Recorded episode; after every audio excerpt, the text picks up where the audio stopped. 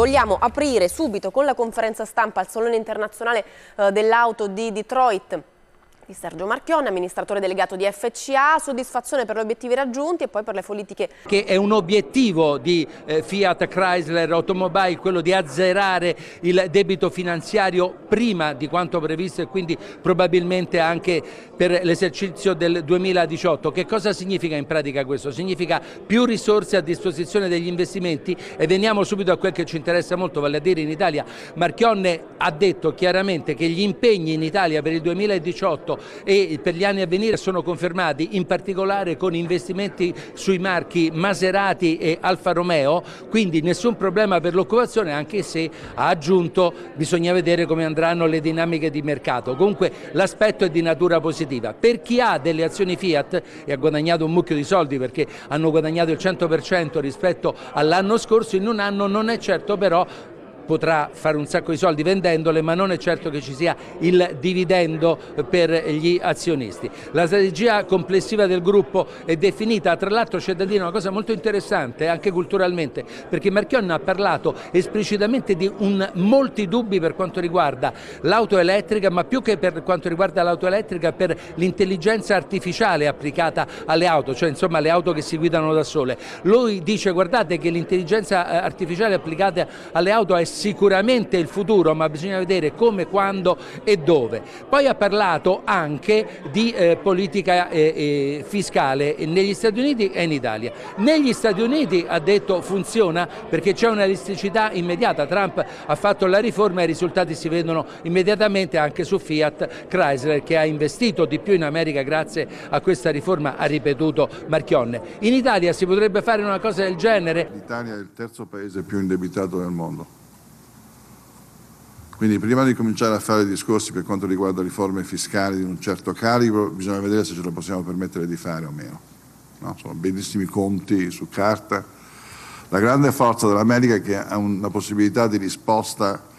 allo stimolo fiscale che è quasi immediato. L'abbiamo visto con FCA che ha risposto in tre secondi, in meno di 30 giorni, a quello che è successo. Eh? Tra i bonus ai dipendenti, l'investimento rinnovato qua per Michigan deve avere un'infrastruttura industriale che riesce a rispondere alla stessa, alla stessa, velocità e io non sono sicuro se esiste in Italia o meno. Quindi io starei molto molto attento a promettere queste, questi,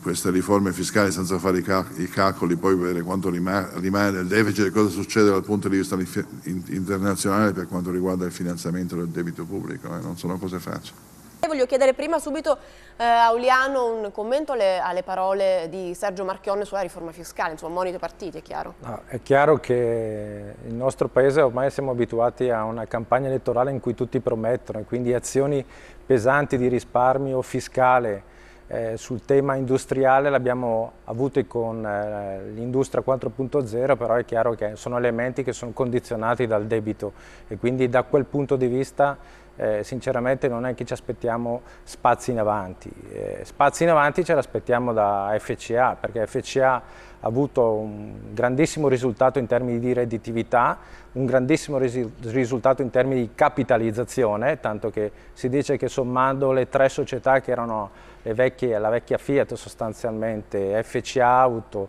eh, Ferrari e Sienegi che è il gruppo Iveco, si raggiunge una capitalizzazione maggiore addirittura di GM, quindi queste sono risorse a disposizione del gruppo che noi diciamo bisogna fare in fretta per fare in modo che quei due stabilimenti che in particolare stanno tendendo la piena occupazione che era l'obiettivo che noi ci ponevamo innanzitutto, noi la cravatta ce la metteremo quando la piena occupazione, abbiamo fatto passi in avanti, perché avevamo circa il 40% di persone in situazione di ammortizzatori sociali quattro anni fa, oggi ne abbiamo il 5%, però noi vorremmo raggiungere il risultato di zero ammortizzatori sociali. Allora, eh, Uliano, abbiamo sentito le parole di Marchione, abbiamo visto diciamo, i progetti per il piano da presentare entro metà 2018, eh, quali sono gli obiettivi, ha parlato anche di partner, però cerchiamo di capire insieme anche eh, con i dati che voi avete presentato la situazione italiana che veniva da una uh, situazione piuttosto critica e che invece è arrivata a un punto molto diverso, lo possiamo anche vedere insieme nel cartello che abbiamo proposto, il primo cartello con i vostri dati, Uliano.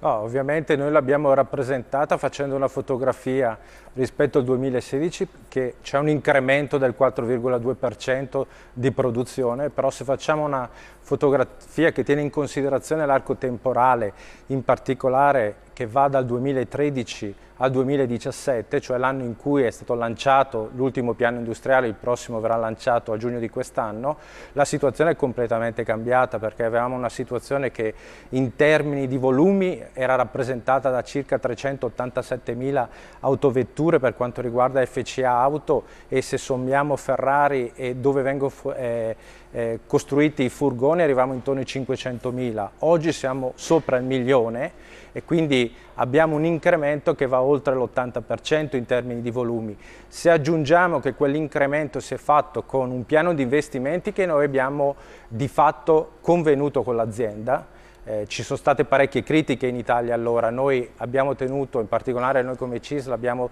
tenuto la barra dritta perché era importante cambiare la tipologia di produzione nel nostro paese e siamo riusciti attraverso gli investimenti a cambiare totalmente il, il, la natura delle produzioni in Italia. Prima si produceva il 20% di macchine di medio-alto livello, oggi si produce l'80%. Questo ha fatto schizzare in alto la redditività e ci ha consentito non solo di fare gli investimenti in alcuni stabilimenti, ma ci ha consentito anche di fare dei, il rinnovo del contratto aziendale che ha distribuito dei premi Oggi si parlava che Marchionne ha distribuito dei premi, sì. in particolare in America. Noi nel 2015, senza fare eh, gran cassa, abbiamo consentito di fare un contratto aziendale che nel gruppo Fiat non si faceva da 19 anni. Va tutto bene, Ovviamente le cose sono migliorate parecchie, abbiamo evidenziato alcune criticità perché su alcuni modelli in particolare, su Alfa Romeo e su Maserati, negli ultimi mesi dell'anno abbiamo evidenziato alcuni momenti di una crescita che si è un po' rallentata.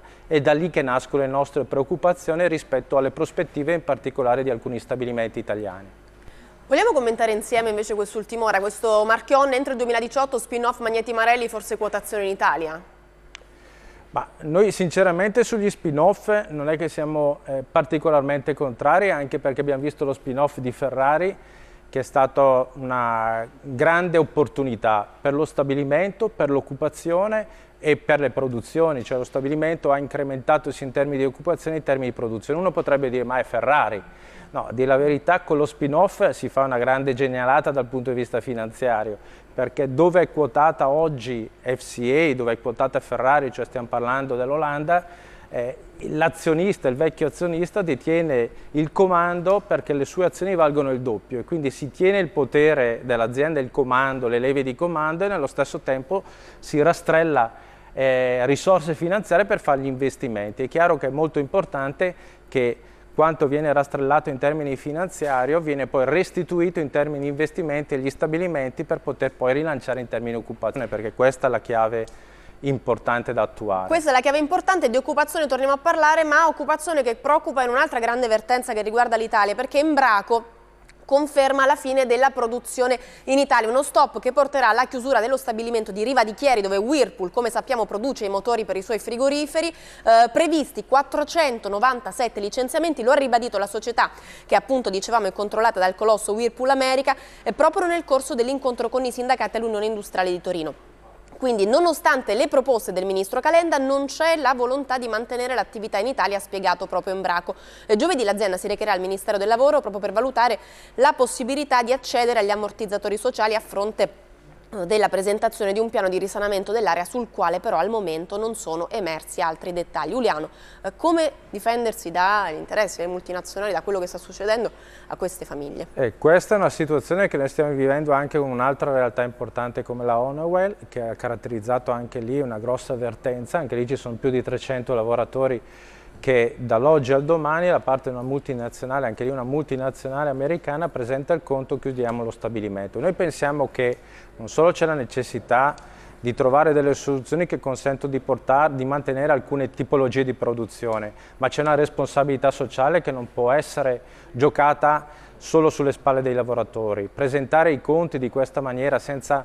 fare i conti con il sindacato senza costruire dei percorsi che consentono di dare delle risposte alle famiglie, siamo in una condizione veramente drammatica e siamo di fronte a delle multinazionali che spesso mandano a quel paese anche le responsabilità del governo nel nostro paese, perché nonostante Calenda sia sulla Honeywell ma anche sulla Embraco abbia detto alle imprese quasi dire cosa vi serve sia in termini finanziari sia in termini di eh, agevolazioni per consentire di costruire una risposta in termini occupazionali e sociali compatibili, certo. Beh, di fatto c'è una risposta negativa e spesso si dice siamo disponibili a incentivare un po' le persone, ma di fatto le persone hanno bisogno di lavoro, non di incentivi all'uscita. Cioè, vogliamo tornare e vogliamo parlarvi di un'altra vicenda molto importante sul fronte occupazionale che riguarda in questo caso eh, in particolare la Gran Bretagna, ma non solo, perché sono 43.000 occupati in tutto il mondo, quelli della Carillon che rischiano il posto della Carillon, che è il colosso britannico che è attivo nelle costruzioni e nei servizi, che dichiara bancarotta dopo una serie di incontri che sono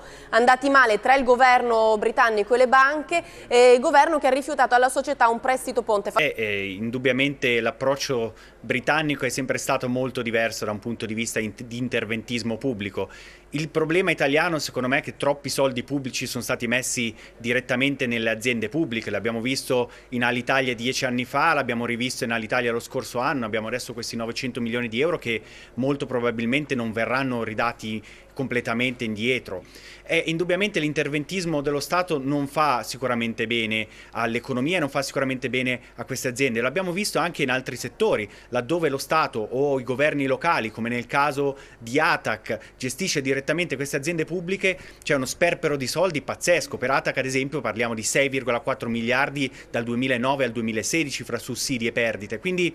eh, l'approccio britannico può stupire un italiano, ma in realtà molte volte è meglio essere realisti, far saltare l'azienda, far fallire l'azienda, ma cercare di ripartire dagli asset che quell'azienda può avere, eh, quindi tramite appunto una rinascita dell'azienda, ma senza eh, interventismo pubblico. Uliano è d'accordo con la visione del professore, un approccio britannico che però a volte non tiene conto dei costi sociali?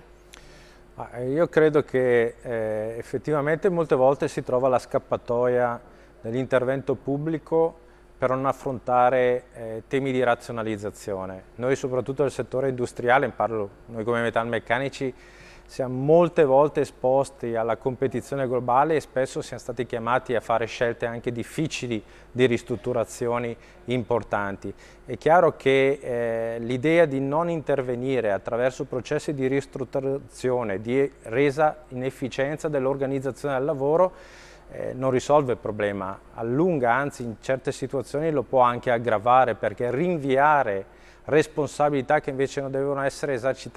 esercitate anche dalle parti sociali eh, rischia effettivamente poi di avere dei contraccolpi ancora più forti dal punto di vista occupazionale. Se prendiamo esempio FCA, con FCA non è che Marchionne quando ha portato gli investimenti in Italia negli stabilimenti, non ha chiesto alle organizzazioni sindacali di fare delle scelte che in qualche modo riorganizzassero gli stabilimenti.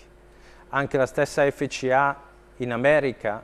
ci sono pagati dei prezzi anche in termini di stipendi di ingresso per quanto riguarda i nuovi assunti nella fase precedente a quella che assistiamo oggi. Poi ovviamente c'è la partita di ritorno nel momento in cui c'è la redditività, però è chiaro che diventa essenziale rispondere anche al tema dell'efficienza. Eh, L'amministrazione pubblica però spesso noi assistiamo a buchi enormi rispetto a non volontà di intervenire sull'organizzazione del lavoro che potrebbe portare delle, dei meccanismi di produttività in positivo.